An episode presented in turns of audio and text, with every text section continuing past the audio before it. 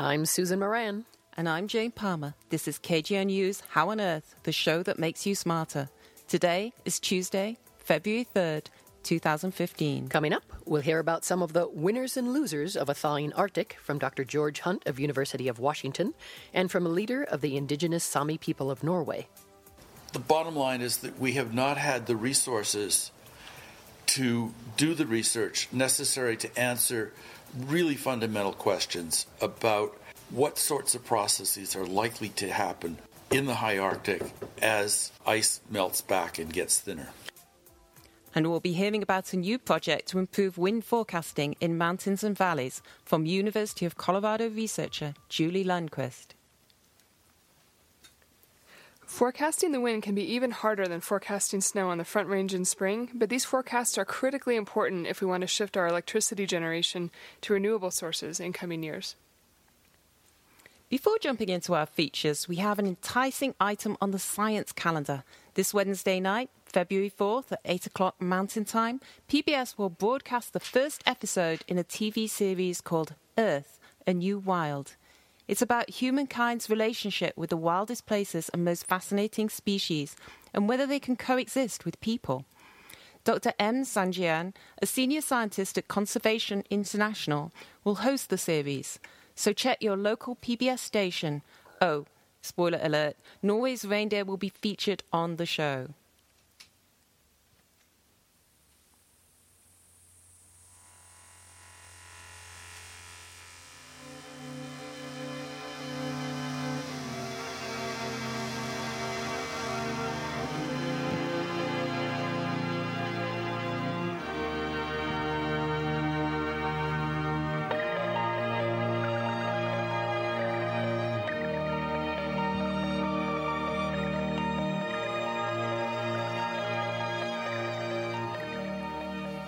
You're listening to How on Earth, the show that makes you smarter. I'm Susan Moran.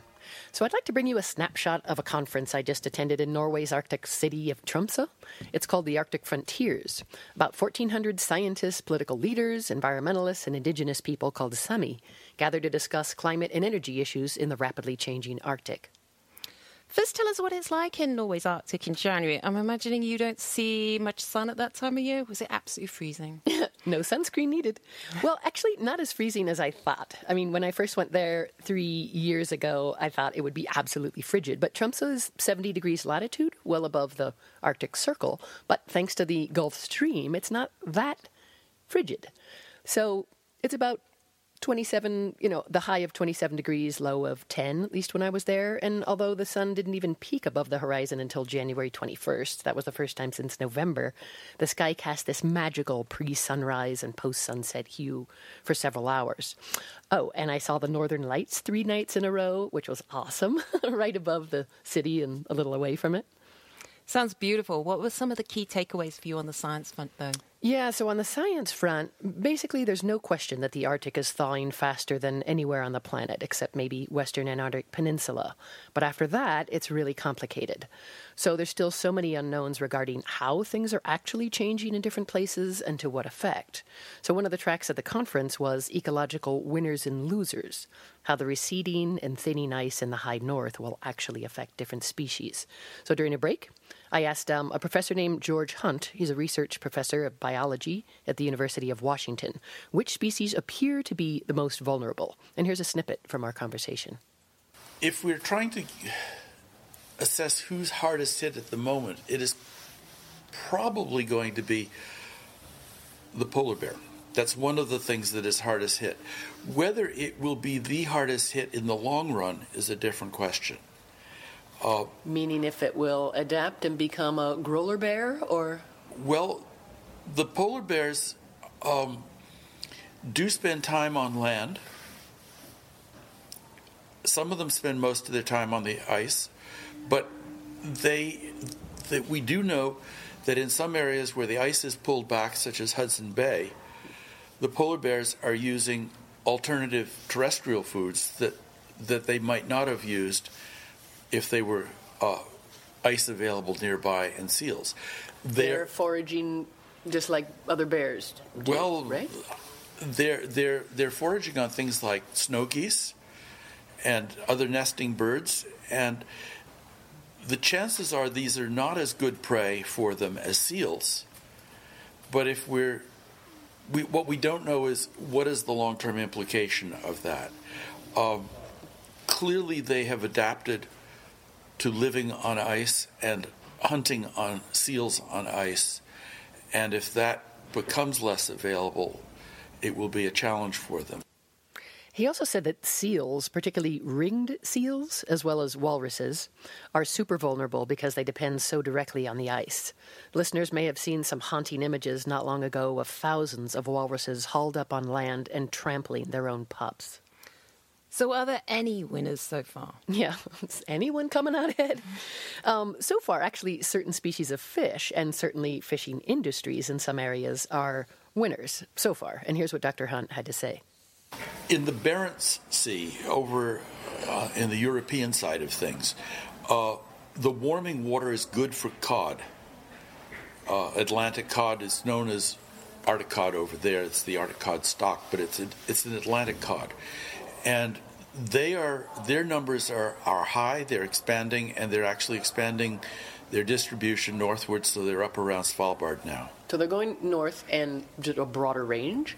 Broader range, the interesting challenge for them may be that this stock of cod traditionally goes down to the the west coast of Norway to the Lofoten Islands to to spawn.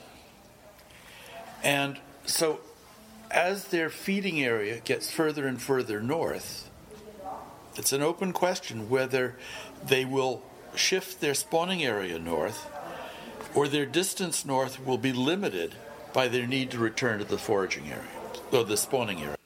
And then another fish species he mentioned that's uh, kind of a winner is the capelin, as he describes. Another fish of the same uh, is the capelin, uh, a, a, small fish that's used for forage by a lot of birds and mammals. Uh, it currently spawns in the Barents Sea, at least. It currently spawns on the northern shores of Norway and probably Russia.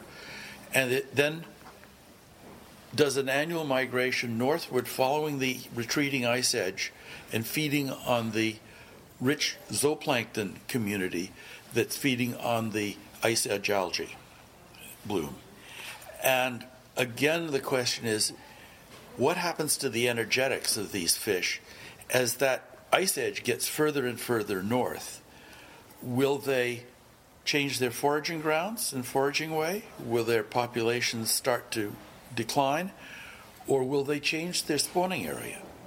And if they do that, what is the impact on the mackerel and the herring and the codfish in the southern Barents Sea what about hu- uh, human winners and losers? Yeah, here's the rub. Well, so big beneficiaries of a thawing Arctic appear to be the shipping and tourism industries, and by tourism, mainly cruise ships, um, despite plunging oil prices, also the oil and gas industry. And meanwhile, some coastal villages in the Arctic, including in Alaska, are already suffering effects from permafrost thawing and big waves eroding some of the coast. And right now, some indigenous people, these called the Sami, who live in northern parts of Norway, Sweden, Finland, and Russia, we used to call them Lapps, um, actually are fighting against wind and other renewable energy projects, the very projects that are aimed at curbing greenhouse gas emissions. In fact, there's a big standoff now happening between a wind energy developer and some Sami people. The president of the Sami parliament, her name is Aili Keskitalo, addressed the Arctic Frontiers Conference and spoke with me about how the Sami would support offshore wind farms and, in theory anyway, farms inland in or near big cities, but they're saying no to a windmill park that has been proposed on land where reindeer graze. There is Swedish research that has uh, uh, followed reindeers, reindeers both before uh, the windmill uh, plant um, was established and afterwards. And they have documented that uh, the moving patterns of the reindeer uh, reindeers have have changed. Uh, so they do not use uh, the areas in the same way, and because there are no new areas to where they can go. So, some scientific studies on reindeer generally show that they avoid areas where there is human disturbance, including, say, construction of wind parks, but also roads, pipelines, and telecommunications lines. But the studies don't point to higher rates of illness or mortality from such construction, particularly after it's constructed. So, there are just so many trade offs and nuances cultural, economic, and ecological in this effort to combat climate change, clearly, not just in the Arctic. Thank you, Susan, for that dispatch from the Arctic Frontiers Conference. We hope to be hearing more about it in the future. You're so welcome.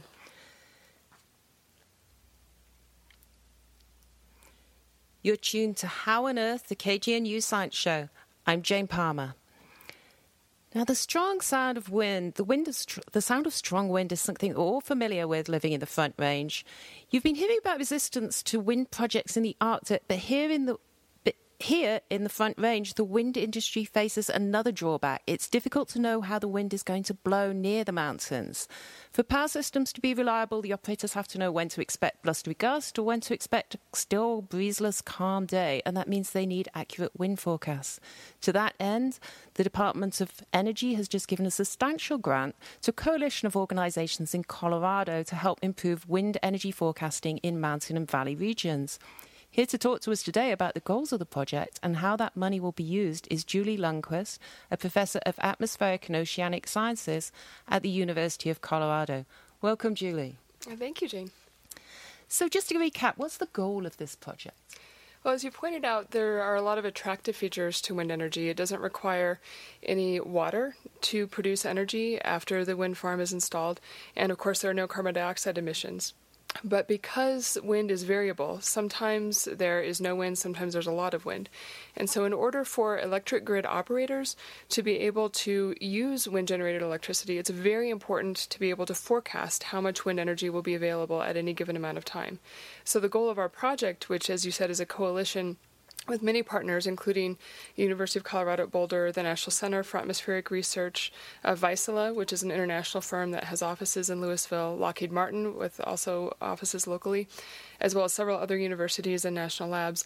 Our goal is to focus on how to appropriately forecast changes in wind energy production in areas of complex terrain. by complex terrain, I mean mountain areas or river valleys. And we're focusing on the Columbia River Gorge, which is the river that separates Washington State and Oregon State. And almost 5 gigawatts of wind energy is deployed in that area, making it very attractive for a project like this. Okay, so the forecasting at the moment isn't quite up to the job, is that correct? Well, it's important to remember that, you know, wind energy forecasting has kind of grown out of weather forecasting. And weather forecasting has developed for decades. And it's very fair to say that our ability to improve forecasts in general has improved substantially over the past decades. But those forecasts are tuned to be able to predict what human beings cared about for many decades, specifically surface temperature and how much precipitation there's going to be. So these models are tuned to predict those things. Now, when we're trying to forecast wind energy generation, that means that we have to predict the wind not just at the surface, but at 120 feet to 400 feet above the ground. And so that's a slightly different take on what we've been asking forecast models to do. And that makes the problem much more challenging, but also much more interesting. Oh, yes, of course. And then um, the difficulty here, this is specifically for mountains and valleys. And I thought if you could predict wind, surely you can predict them in mountains and valleys because it's not like the mountains or the valleys move. Yeah. You know, you should be able to exactly. model it around them, but but there are unique challenges to that. Is that correct? Yeah, yeah, and it's it's good that you pointed out that when you have complex terrain like mountains, some forecasting gets easier. So, for example, here on the Front Range, we know that if there's a high pressure region over the Rockies or in Utah in the Great Basin, we know that there's going to be a Chinook event or a very strong downslope wind event in Boulder. We know that, so we get the big picture, but the details are very tricky to capture, and those details depend a lot on the exact orientation of the mountains and the valleys and the wind direction as they go in and out of those valleys. So, for example, imagine that you're trying to take a picture of a landscape scene, and it's really important that your camera has very high resolution so that you can not only capture the entire landscape, but the details of the rocks and the trees that may be important to what you're looking at. So, for our problem, we're trying to do numerical simulations and forecasts.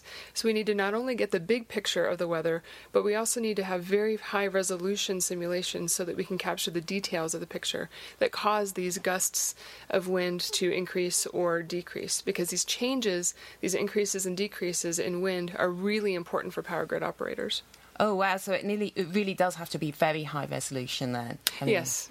Will we be looking at the future, maybe of seeing like a map and um, being able to see the wind on like a kilometer grid level? Okay, Something like now you're talking about kilometer resolution. That gets people like me very excited because we have we live in a great time for scientific computing. So the ability to take our models to higher and higher resolution has dramatically increased in the last several years. And specifically to increase, or to, specifically to forecast wind in areas of complex terrain, we really need to use high resolution. But it's not enough to just throw big computers at the problem. It's also really important to make sure that the physics that we have wrapped up in the computer codes that those computers are running, that those physics are appropriate. And now that we're going to higher and higher resolution, there are physical processes that are not represented well and computer models. And so our job in this project is to collect many observations using uh, remote sensing instruments, using lasers, using radiometers, using weather balloons, using towers, so that we can carefully and accurately describe the physics that leads to these increases and decreases in wind. So, if I understand correctly, you're going to use the observations to validate or refine your models, your Ex- existing models. Yeah, exactly. So we'll be taking measurements over an 18 month period. And during that 18 months, we'll be taking careful measurements at the wind farms also. So that we'll be able to build a catalog of challenging events that were not forecast well with the current state of the art. And then we'll be able to go back and use all of the detailed measurements that we've collected for those events and be able to go, okay, well, we missed the fact that there was this temperature stratification where, you know, hot air was layered over cold air. And that was really important. So, how could we have put that back into our forecast model? And that will help us kind of zoom in on the physics that need to be improved. And we have some good ideas about the physics that we want to fix, but of course, the will dictate what we focus on. Okay, so in the meantime, really the first stage of the project is yourself or your students, and, and how how many recordings and where do they have to go, and you know what's actually going to be involved on the footwork side of this. Well, there's a lot of footwork and field work that needs to happen at the front end. And in fact, next week, many of us from Colorado are going to be going out to the Columbia Gorge. Uh, graduate students and the undergraduate students don't get to go yet, but uh, many of the scientists will be going out to identify optimal locations for siting our instruments. So we have a couple of wind farms where the, the wind farm owner operators are collaborating with us and we have some sites identified for setting up our instruments. Most of the field deployments will start to take place in July and August. And so, of course, graduate students at CU and from other universities will be going out to help set up the instruments. Um, as you can imagine, when we're doing renewable energy work, it's very easy to attract uh, very ambitious and very enthusiastic and highly skilled students. So we're, we're all very excited about the opportunity to do some field work soon. Oh, right, great. And then is it a case of um, going out, setting up the instruments, and um, and then the instruments are just recording away? And then how often will the students or yourself be visiting those instruments and taking readings off those instruments? Well, in a perfect world, instruments would never break, and so we could set them up and we could log into them remotely using you know internet connections and satellite connections, and then go back and pick them up in 18 months. In reality, it doesn't often work like that, although we would like it to, and we're um, you know very satisfied with the instruments that we have right now. But we do have budget planned for visits out to the instruments to check on them. But with all of our instruments and all of our field experiments, we usually routinely log into our instruments remotely so that we can download data and check on them. Okay, and you're going to be taking recordings for 18 months? 18 months, yes. So, how long after collecting the data do you think you'll be able to start refining the models and producing better forecasts? Well, if we were able to restrain our enthusiasm, the proper approach would probably be to say, okay, let's collect the data for 18 months and then we'll look at everything. But what will probably happen is that we'll be monitoring continuously, and after a few months, we'll see some very interesting events that look like what we are expecting to find in terms of uh, forecasts. So, probably as soon as we see an event like that, we'll get excited about it and start doing simulations of that event and start doing the careful analysis of that. So, I would say that in the first several months, we'll be able to start looking at some results. But the goal is that, you know, this is a multi year project. So, after we do our data collection, there will be a period of very focused simulation studies. And it's important to remember that it's not just doing the simulations and fixing the models and then declaring success and, uh, yay, we've solved a problem and forecasts will be better. We also have a significant amount of effort put into making sure that what we learn gets communicated back out to the wind energy industry and the atmospheric sciences community in general. So, for example, when we chose the forecast model that we're working with, we're using NOAA, NOAA here in Boulder, NOAA, um, NOAA's high resolution rapid refresh model. And that's used by people who have interests in weather all over the world for agriculture, for transportation, all kinds of things. So, what we do we'll get back to them because it goes through that operational data stream through NOAA. And then we'll also release our improvements to model physics through NCAR, the National Center for Atmospheric Research also here in Boulder, they maintain the repository for this open source weather prediction code that anyone can download and use. Okay. And is it true? I don't know. I've just got this inkling that most of the wind farms are on relatively flat land at the moment. Is that correct? I mean, I'm just calling to mind, I think of Denmark as being huge when it comes to wind energy, and yeah, Denmark's flat. Yeah, Denmark is pretty flat. I've been there a few times, and, and, that's true. And a lot of Denmark's wind is actually offshore as well. But in the United States, we have some re- really interesting terrain. So a lot of our wind resources in the U.S. are in West Texas or in Iowa, Kansas, Nebraska, South Dakota, that region, the Great Plains. And there are some good meteorological re- reasons for that. If you look at East Coast wind farms, they tend to be uh, sited on tops of ridges because as the wind flows over a ridge, it will experience some speed up usually. And actually, if any of the students in my wind energy meteorology class are listening, that is a question on the exam on Thursday. So I'm glad that you're listening. They better be listening. Yes, yeah. So, so there is a little bit of speed up on a ridge, and then of course in the Columbia Gorge region, um, there's very complex terrain around the gorge. Some of the wind farms are on the edge of this river valley. Some of them are actually in the river valley. And so, one of our collaborators who works very closely with one of these wind farms has pointed out that there are times of day when one half of the wind farm is experiencing incredibly strong winds and the other half has quiescent winds or no wind at all. Okay. And so, the complex terrain has a huge effect there. So, right, yes, that is complicated. So, if you're looking forward to the future, um, you know, could you see would you hope that this will play into renewable energy becoming a bigger player in Boulder's energy portfolio? Well, it's a little bit difficult to think about Boulder as isolated from the rest of the state because of the interconnected aspect of our power grids. But Colorado in general is doing very well. Um, I think in 2013, which is the last year for which we have data, I think in March the 2014 numbers will come out. Um, Colorado in general was at 13 over 13% of our electricity came from wind energy, and that's eighth in the country. So Colorado in general is doing very, very well. And um, in terms of forecasting to facilitate the integration of wind energy into the grid, Colorado is also the home of a, an important wind energy forecasting project carried out by NCAR, the National Center for Atmospheric Research, and funded by Xcel Energy, which has greatly facilitated the, improve, the um, incorporation of wind generated electricity into grids, not just in Colorado, but in Minnesota, Texas, New Mexico, and other states. Okay. And so part of this project is, is really going to be increasing confidence in wind energy. we we know what the wind's going to do. We can afford to make this part of our structure in our grid. Yeah, it's an important part of bringing wind into our energy portfolio in a big way. Great. Give us a timeline. How long do you really hope this will take? Well, we know how the Department of Energy will fund us, so we have to hit those targets. But we're we're optimistic that there will be many more uh, wind energy forecasting projects in the future. Okay, thank you very much, Julie. Thank you, Jane. That was Julie Lundquist of the University of Colorado talking about a new multi organizational project to improve wind energy forecasting in mountain and valleys.